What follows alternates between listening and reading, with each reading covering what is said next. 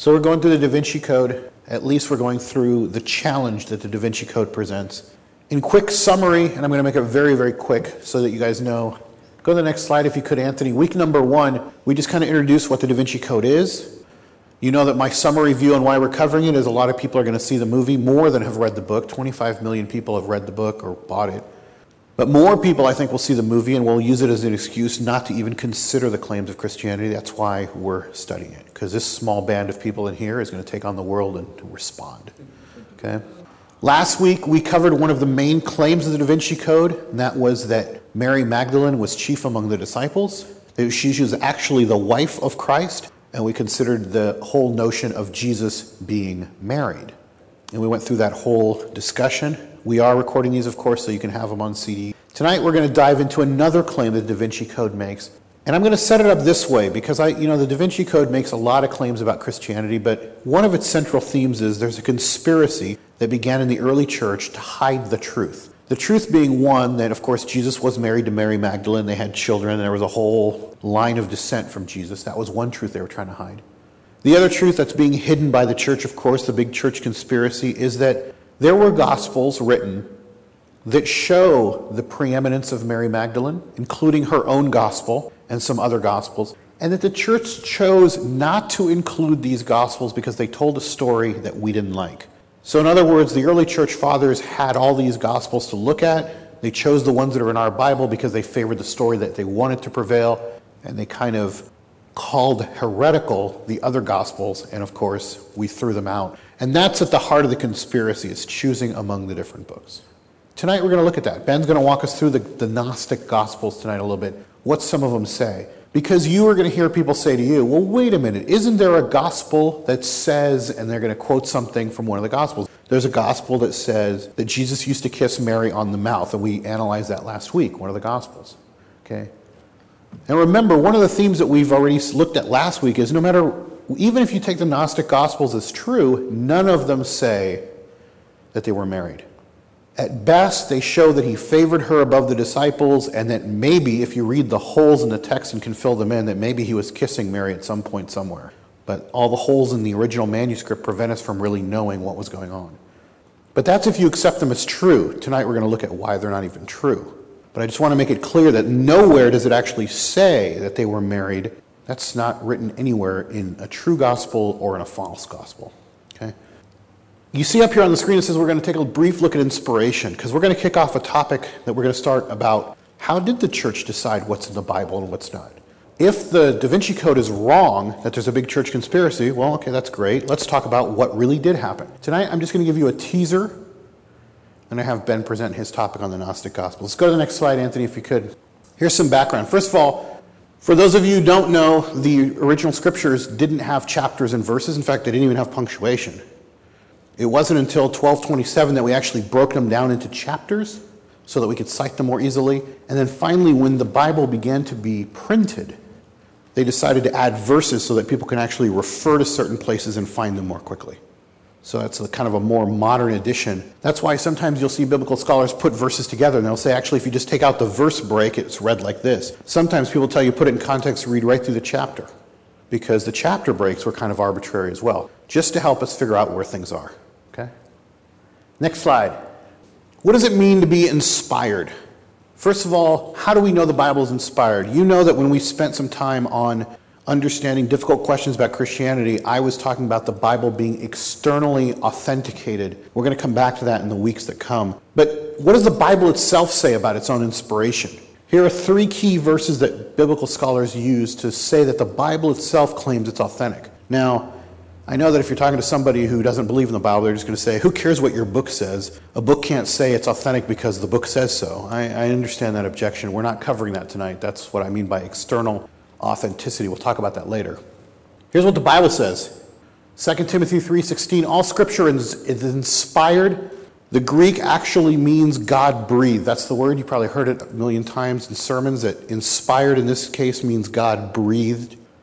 All scripture is inspired by God and is profitable for teaching, for reproof, for correction, and for training in righteousness. There's the first claim. All scripture. Interesting word about the word scripture when you say all scripture. Well, how do we know what's scripture?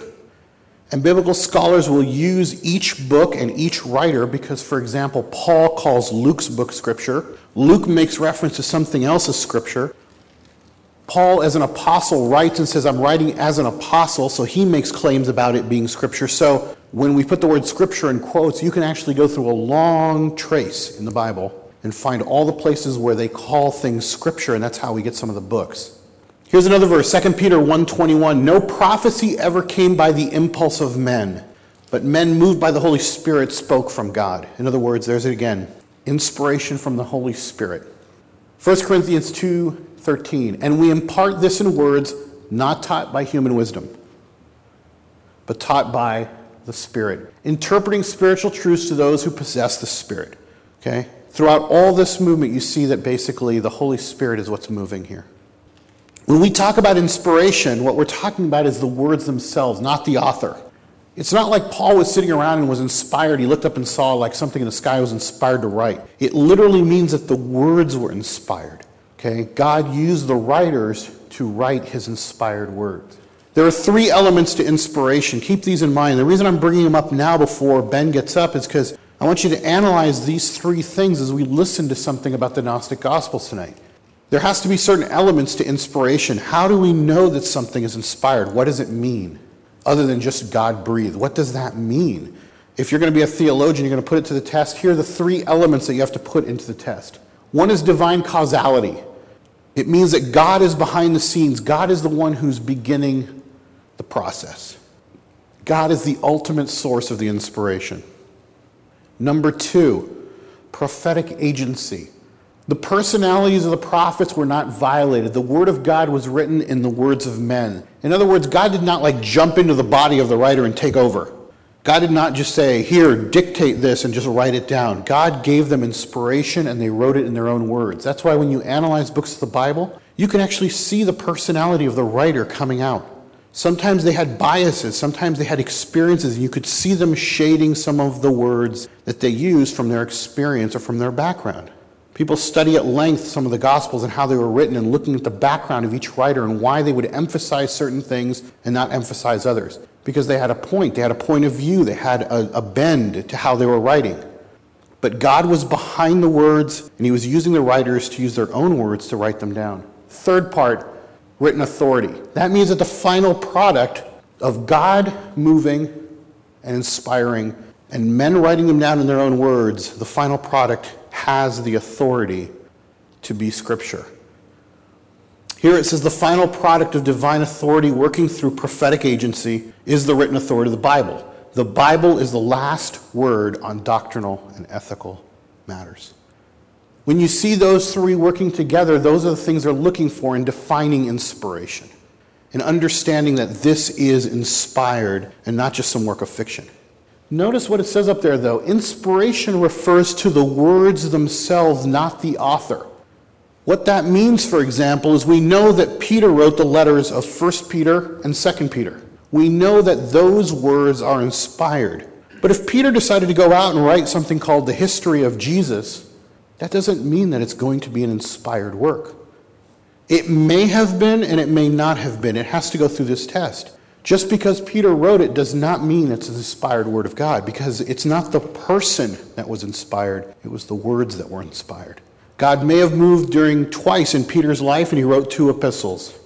If you found an epistle of 3rd Peter, you'd have to go through the test, and the church did. Now, I don't know if there is an epistle of 3rd Peter, but tonight we're going to be looking at Gospels of Thomas, of Philip, Gospel of Mary Magdalene. We're looking at other things that the church rejected. So the first thing you can say is, hey, even if those authorship were true, which we don't know if they were, it's the words themselves that have to pass the test, not who wrote them. Because there was a lot of false teaching that was being attributed to people who seemed holy at the time. And you have to look at the words and test the words, not the author. Okay? Next slide. Last thing I want to point out there are some limits on inspiration. The doctrine of inspiration applies to the original writings themselves, not to the copies this is kind of a difficult concept, but we have to always be looking at the original text because we know that through the years, occasionally there have been some miscopies made of the text themselves, and we have to be true. God does not spend his whole energy making sure that every copy of the gospel gets out or every copy of the Bible gets out error free. He inspired the original text. Notice that if the copies aren't inspired, I don't know that the translations can be inspired. And we're going to be talking about that because there are some people who believe that there are certain translations that are more holy than others, you know, and they live and die by a certain translation of the Bible. If the copies from the original manuscript can't be inspired, how can a translation be inspired? All right. The reason I'm setting that up is because in the weeks that come, we're going to be talking about where did the New Testament come from? How did we know which ones were inspired and which ones were not? How did we know that God had causality behind it, that his words were at work, and that man was writing them down? Well, tonight we're going to have to look at some that we know weren't, and maybe you can ask some of these questions in the back of your mind, like, you know, some of them, if, if we know that inspiration means that the words are true and inerrant, then I guess if we find some words that aren't true, then that helps us get that book off the list. The Da Vinci Code makes a big deal out of these books. That, you know, we were so conspiring as a church to get rid of them. And they contain all of the truth that you need to know about why Mary Magdalene was the wife of Jesus and his whole line. So, Ben's going to tell us about these books. Gnosticism. It's uh, the religion behind the Gnostic Gospels. And what it gets its name from is the Greek word gnosis, gnosis, and uh, that means special knowledge. And that's the whole basis of the religion. That's the purpose of life, is to get this special knowledge. And That's how you are restored. That's how you are saved. Some basic tenets of um, Gnosticism is there is the supreme divine being that nobody knows. How we know is that, that's kind of what I wondered is wait, if nobody knows, how do we know? And it, it's beyond us, unknowable. And from this unknowable divine first being emanate other divine beings. So you kind of have this divine being, and then they start emanating. I don't know how they emanate, but they emanate. And the further they get away from the original, the less divine they are, until you finally come to what they call the demiurge, which is the God that made our world. And you can see where really starts to stray from the Old Testament and uh, the Hebrew understanding of God here, and what, uh, we, what the Christian Orthodox Gospels are. They consider this uh, demiurge as a some, somewhat evil God, you know, malevolent God who, uh, and that's why, that, that's how they explain evil, is that the, the supreme good being didn't actually make the earth. It was some distant emanation, and that's why our world is imperfect. Now, how do we become restored? How, how do we become saved?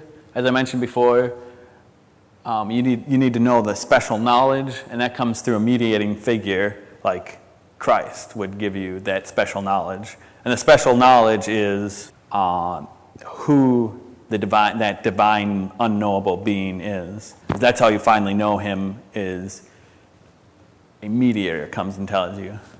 One last thing men- I wanted to mention about uh, that is be- because uh, the, de- the demiurge is kind of an evil god and he's the one who made materialism, it, uh, there's kind of the separation that says the spiritual is good and the material is, is bad, is basically what it gets, gets at. And it's, uh, in philosophy, that kind of a two nature system is called dualism. So, and what's really interesting about that is it, it kind of goes against Dan Brown's whole idea of the, the Gnostic Gospels supporting what he thinks the true story was because he talks about um, fertility rituals and worshiping the sacred feminine that involve uh, sexual intercourse and so on. And if, if, the, uh, if the flesh is evil, like the Gnostic Gospels say, it wouldn't really work to fit with his understanding of who Jesus was if it's really true. Basically, Dan says, oh, flesh is good. But the Gnostic Gospels and Gnosticism is saying flesh is bad. So it's kind of it begins to butt heads. There's a there's a logical disconnect. More of what Dan Brown says. He says that Constantine, Emperor Constantine, who ruled in the 300s, tried to burn the true Gospels. Uh, in the mid 20th century, the true Gospels were found among the Dead Sea Scrolls and Nag Hammadi. The Dead Sea Scrolls and Nag Hammadi, they were, they were um, found in caves and they'd been buried for several hundred years. And um, that's, what, that's where Dan Brown says we found the true Gospels. Uh, he says the Nag Hammadi, the, the Gospels found within those collection of writings, are the earliest Gospels. And he says that the Vatican delayed the publishing uh, of the Nag Hammadi out of fear. They, they um, came up with all sorts of ways to, uh, to try to stop it. They didn't want the Nag Hammadi to be published because then people would know the truth about, about Jesus. They'd know the truth about Mary Magdalene and how Jesus had married her. What's true about, what's the truth about behind all these things? Um, the Dead Sea Scrolls don't actually have any Gospels in them. They're all pre Christian writings. So it's really interesting that Dan Brown says that true Gospels are found in the Dead Sea Scrolls when all of them were written before Jesus was born. All of, all of them were placed there before Jesus was born. Um, and the Nag Hammadi Gospels, he says they're the earliest. Well, the date that the, the Gospels found in the Nag Hammadi were written, these, these copies, written about 2, 250 to 350, and they, they're, they're copies of original Greek texts that were written in the 100s and 200s, whereas Constantine's fake Gospels were all written before the year 100. So Dan's wrong that they're not the earliest Gospels. And um, the real reason it took so long, why it took 30 years for the Nag Hammadi writings to be published, was because there was scholar, scholarly rivalry going on and there was trouble happening in Egypt. So in Egypt is where the Nag Hammadi were, Gospels were found. And so all that is what really caused the delay. But Dan Brown believed that the Vatican's powerful enough that it was the Vatican that caused those scholarly rivalries. Next slide. More things that Dan says. He says the theme of Jesus' marriage to Mary keeps on recurring in the Gnostic Gospels. That's, that's the crux of uh, his, his whole Da Vinci Code, as John was mentioning. That's the truth that uh, the Holy Grail is Mary Magdalene, and that's what uh, the church has been hiding for thousands of years. Another thing he says is that Peter was jealous of Mary's position as leader of the church, and that's what that's part of what led to the cover up is the church was taken over by men who wanted to dominate and uh, subdue any feminine power within religion. And he says that the unaltered gospel of Mary states that she was to establish the church, not Peter. And what's the truth behind all those? Next slide. That Jesus' marriage is not found anywhere in the Gnostic Gospels. Dan says it keeps recurring, it doesn't occur once. Peter questions some of the strange things Mary said, but nothing is ever said about Mary Magdalene being established as the leader of Jesus' church. There's three particular gospels that I'm going to focus in on, three of the Gnostic gospels. I'm going to share a lot of the crazy things that are written in them, and you can, you can uh, decide for yourself whether these are the true, unaltered gospels that really that speak the truth about Jesus, or if they're something else. Gospel of Thomas. These are the secret sayings that the living Jesus spoke and Didymus Judas Thomas recorded. And he said, Whoever discovers the interpretation of these saying, sayings will not taste death. If you remember, I, I said how the gnosis, the secret knowledge, is what you needed to be restored, what you needed to uh, escape the fleshly prison and uh, return to the spiritual realm. And uh, that this is an example of that within the gospel. Jesus said, Those who seek should not stop seeking until they find. When they find, they will be disturbed. When they are disturbed, they will marvel and will reign over all. I don't know what they're disturbed about. That saying kind of disturbs me. Jesus said, The person old in days won't hesitate to ask a little child, seven days old, about the place of life, and that person will live. So, a seven day old child holds the key to eternal life. Jesus said, Lucky is the lion that the human will eat, so that the lion becomes human. And foul is the human that the lion will eat, and the lion still will become human. Jesus said, This heaven will pass away, and the one above it will pass away. Now, according to Dan Brown, these are the original Gospels. This is what he wants you to believe. The church has been trying to hide. The dead are not alive, and the living will not die.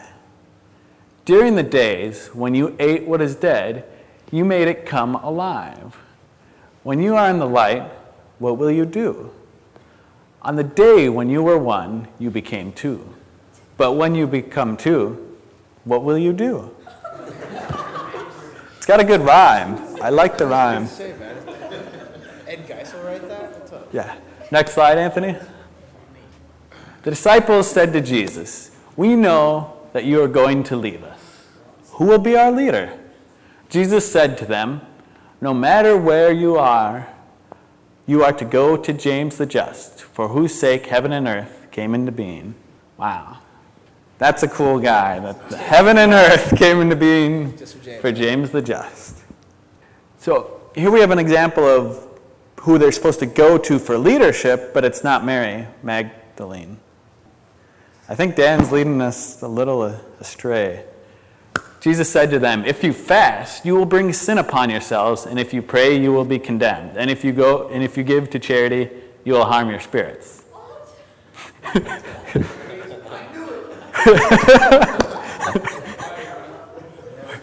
See? See, John, Jesus really was a Republican. if you do not fast from the world, you will not find the Father's kingdom. Wait! We're, supposed to not fast. We're supposed to. God, how are we supposed to do it? No wonder why you need the special knowledge, because if you don't have the special knowledge, you can't read this. If you do not observe the Sabbath as a Sabbath, you will not see the Father. Next slide. His disciples said, When will you appear to us? And when will we see you? Jesus said, When you strip without being ashamed, and you take your clothes and put them under your feet like little children and trample them, then you will see the Son of the living one, and you will not be afraid. Okay, this is the first one that starts to actually sound like it defends some of the things that Dan Brown writes in his, in his writing, some of the crazy rituals. Jesus said, I am the light that is over all things. I am all. From me, all came forth, and to me, all attained. Sounds pretty good. Sounds pretty good. Until split a piece of wood, I am there. Lift up the stone, and you will find me there. Yeah, that's good Eastern mysticism there. Next slide. Jesus said, The Father's kingdom is like a person who wanted to kill someone powerful. While still at home, he drew his sword and thrust it into the wall to find out whether his hand would go in. Then he killed the powerful one. yeah, you notice that I, I skipped from 98 to 114. Well, and you're thinking, well, what about the context? There is no context. They're all this random. From one to the next, they're all random. They're all just sayings. There, there's no story, there's no historical account like in Constantine's fake gospels.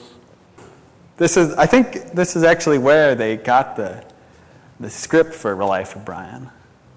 And this, this is the, I think this kind of puts a nail in the coffin, this last one. This puts the nail in the coffin to Dan Brown when he says that Mary Magdalene was going to be the leader of the church. Simon Peter said to them, Make Mary leave us, for females don't deserve life. I think he means eternal life. Jesus said, Look, I will guide her to make her male, so that she too may become a living spirit resembling you males. For every female who makes herself male will enter the kingdom of heaven. John and I didn't know how to break it to you, ladies. and we just finally said, all right, when we talk about the Gnostic Gospels, we'll let them know, because that's where it's revealed, that you all have to become men to be saved. That's all for the uh, Gospel of Thomas. I know you love that one. It's getting better. We got the Gospel of Philip, or as I like to call him, Felipe. Okay, light and darkness, life and death, right and left are brothers of one another. They are inseparable. Because of this, neither are good, neither are the good good, nor evil evil, nor is life life life, nor death death. For this reason, each one will dissolve into its earliest origin, but those who are exalted above the world are indissoluble, eternal. Does that have any resemblance to anything you've read in the Old Testament? That's, uh, one, that's one thing I, I look at when I, when I was looking at the Gnostic Gospels versus um, Constantine's fake Gospels, is how much of a leap it is to go from one from from the Old Testament to our Gospels or to go to these Gospels. I don't think you can reconcile the two. I don't think you can reconcile the Old Testament with these Gospels. That's my opinion. One single name is not uttered in the world, the name which the Father gave to the Son. The Father, this again, this is, this is referring to that, um, that beginning divine being that we don't know the name, but then He told the Son the name. And that's how we're going to be saved, is if we know that name, and then we, we have knowledge of Him. It is the name above all things, the name of the Father, for the Son would not become Father unless He wore the name of the Father. Those who have this name know it, but they do not speak it, but those who do not have it do not know it. Seems pretty simple. Don't have it, don't know it. Know it, you have it. I got to read this one. This God is a man eater.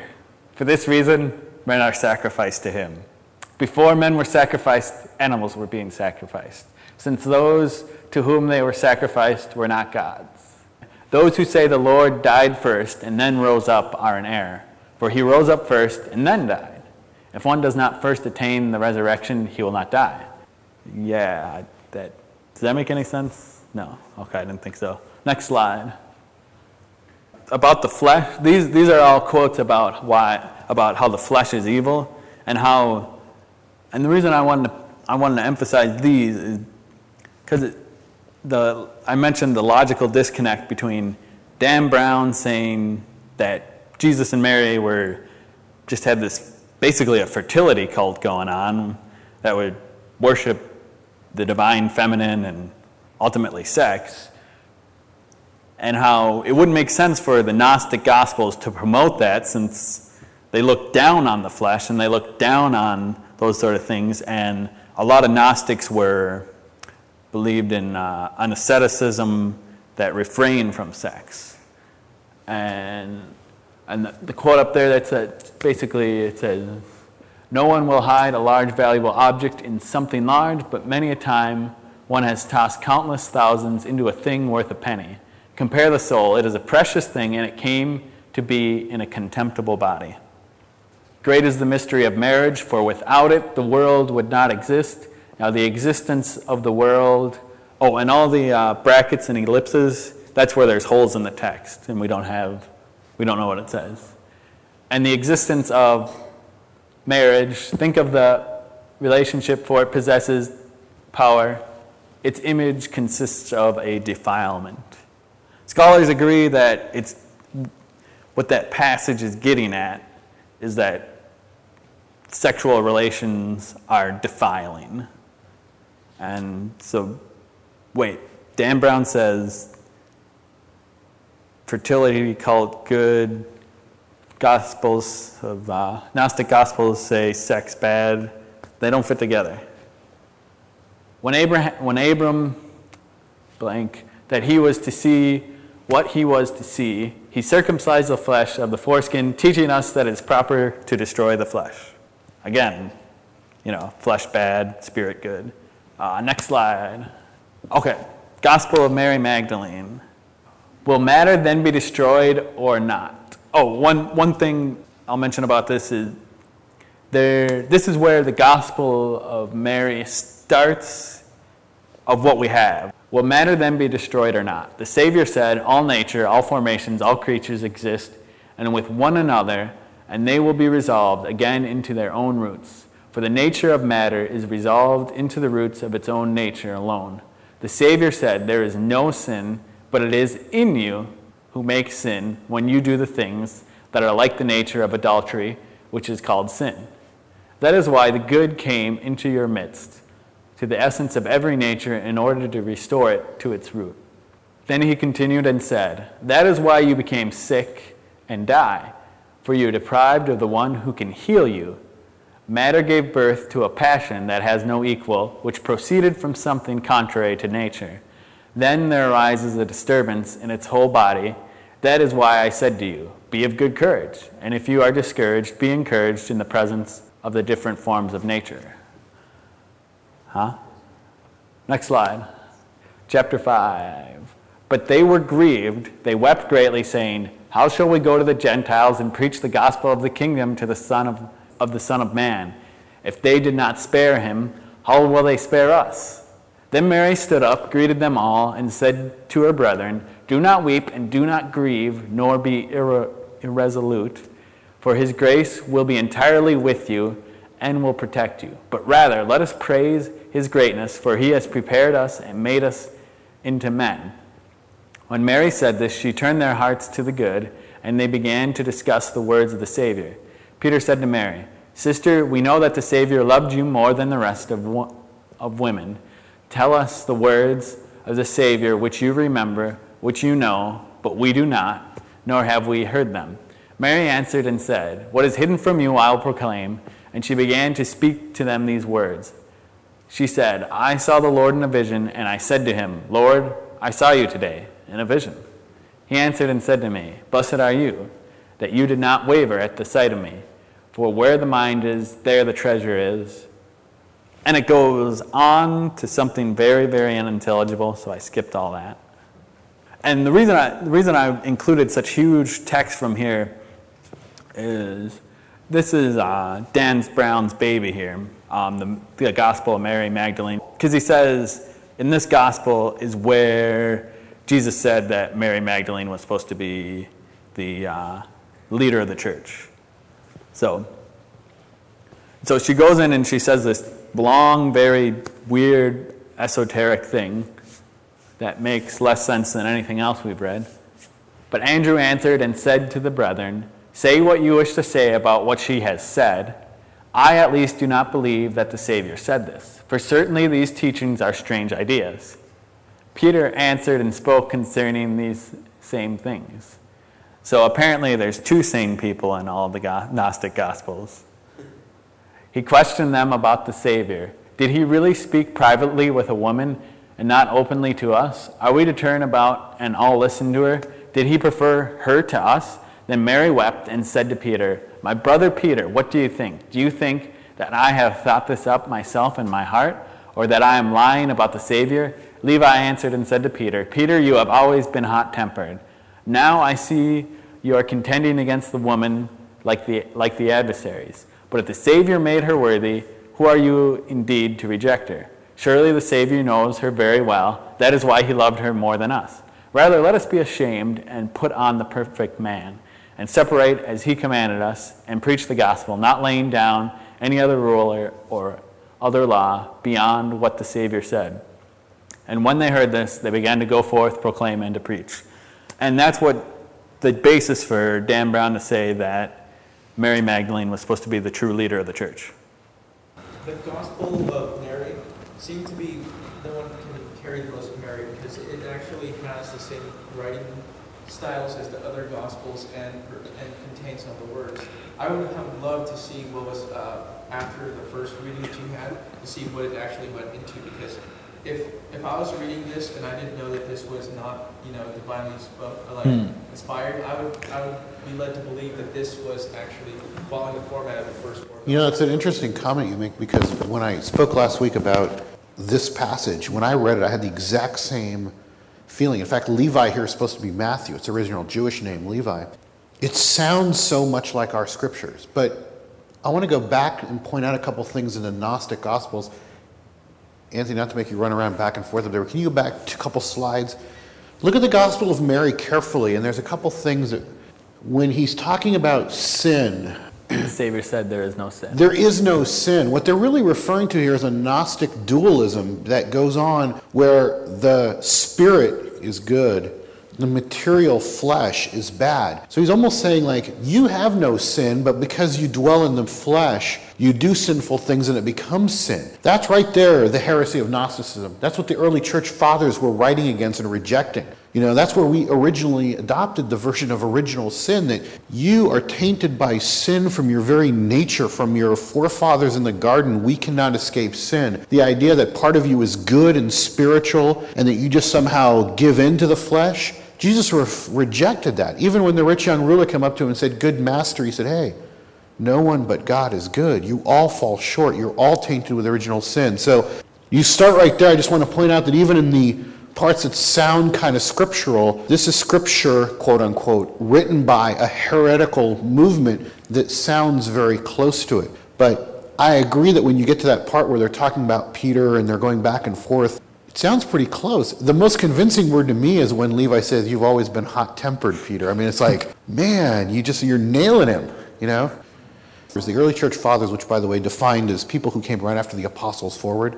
They were fighting Gnosticism in their writing. We have their writings. So, for a long time before we went to Nag Hammadi and actually were able to discover the, the true text of the Gnostic Gospels, we had a pretty good idea of what they said because you have people arguing against them and quoting them, not in full, but saying, You guys say this, and this is the truth. So we knew what both sides of the argument were. Then suddenly we discovered the actual text and we were able to read them and go, Ah, okay, so now we have both sides a little bit better and we could see what they were railing against because obviously, even though we didn't have them, these things were circulating in wide circulation among the people who believed in this particular heresy.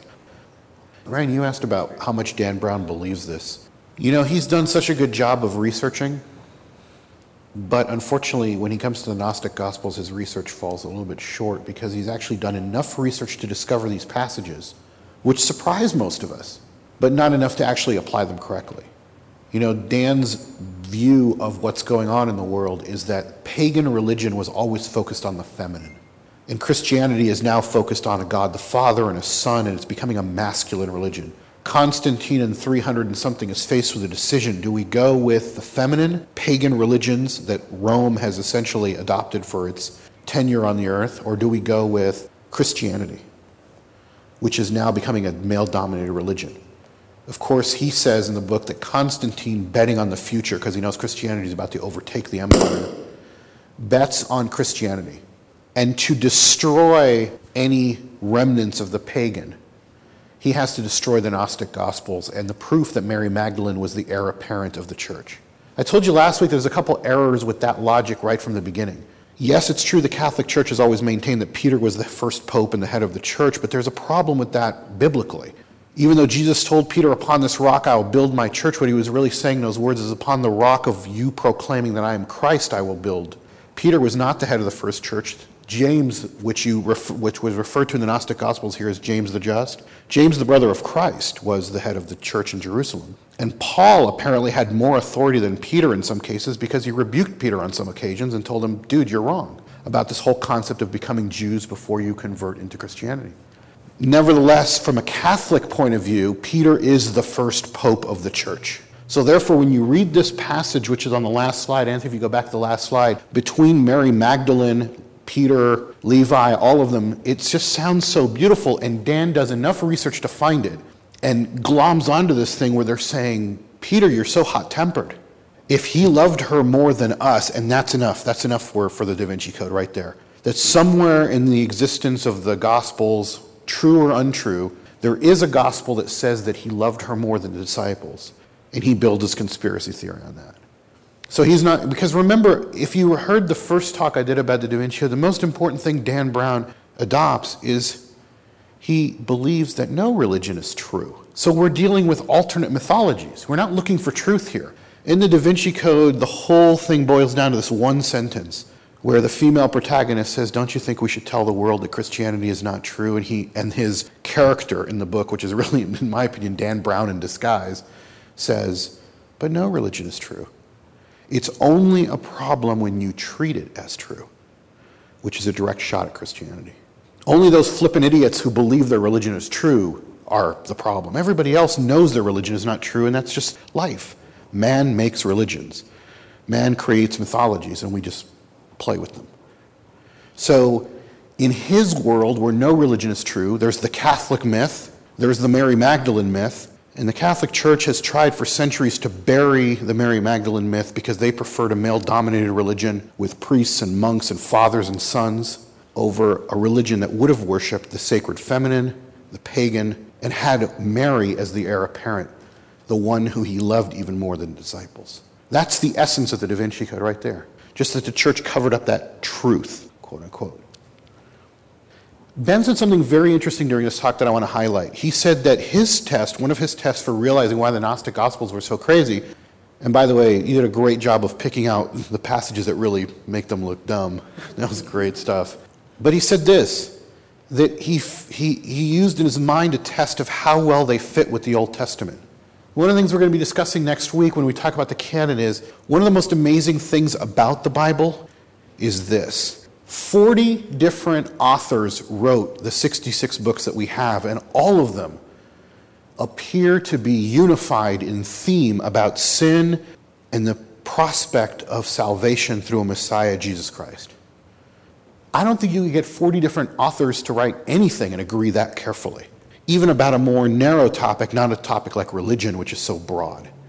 So if you have the Old Testament leading up to a certain theme and the big, like, da da, it's supposed to happen in the New Testament, and all of a sudden you take this sharp left turn and veer off into some weird la la land like the Gnostic Gospels do. That's probably one of the indications that we don't have a complete Bible if we were to include them.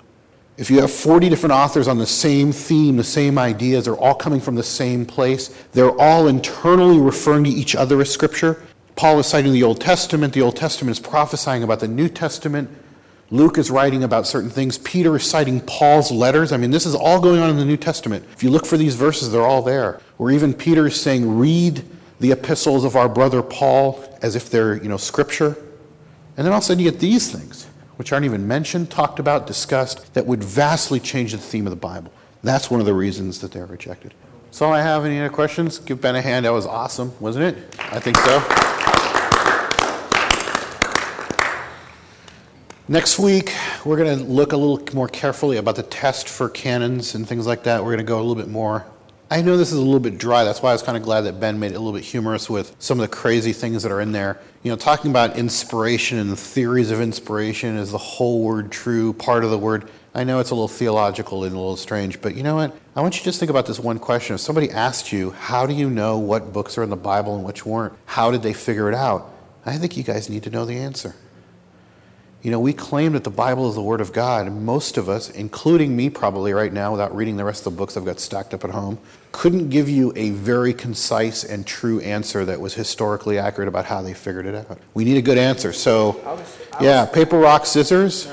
But, you know, I hear a lot of goofy answers, and that actually might be right. I don't know. We're going to find out next week. So, all right, let's do a little bit, let's do some closing worship since we've got a, like a, such a cool team this week.